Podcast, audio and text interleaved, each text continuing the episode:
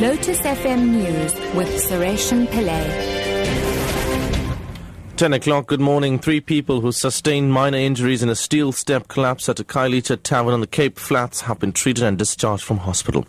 Six young women died on scene and two others died on the way to hospital in a car accident. Police say the victims were between the ages of 15 and 23 years old. An inquest docket has been opened into the deaths, while a case of culpable homicide has been opened after the fatal car crash. Spokesperson for Western Cape Government Health, Meso Magubane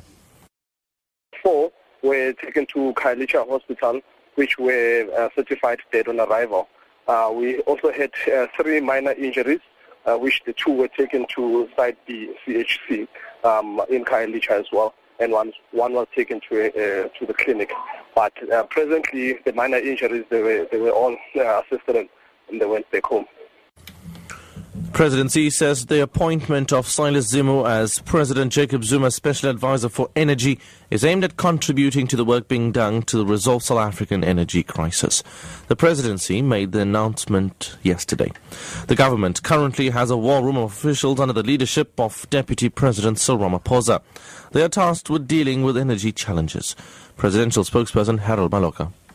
Mr. Zimu is a qualified electrical engineer and he brings with him ex- extensive experience in the business and uh, strategic management in energy. He has previously worked for Eskom uh, as an engineer and on different management positions, including the Johannesburg City Power as managing director. The Director General in the presidency has welcomed Mr. Zim and said that um, we are certain as the presidency that his considerable experience and expertise in matters of energy will greatly contribute to the work of being done to mitigate and solve the energy challenges in the country. The University of KwaZulu-Natal is to embark on a cutting-edge legacy project to build a 70 million rand radio telescope.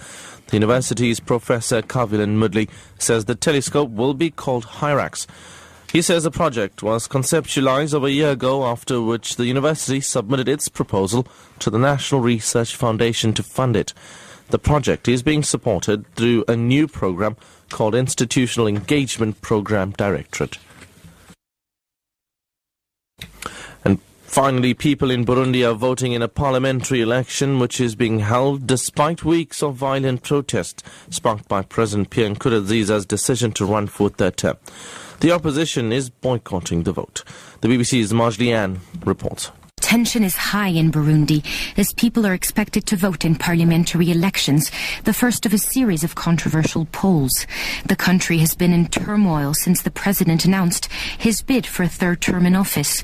The opposition says it violates a crucial peace agreement. Dozens have died in protests against the bid, and a group of soldiers attempted a coup last month. The UN and the AU have called for the polls to be delayed, but the government insists the situation is stable enough. Top story at 10 o'clock. Three people who sustained minor injuries in a steel step collapse at a Khayelitsha town in the Cape Flats have been treated and discharged from hospital. I'm Suresh Pillay, back at 11.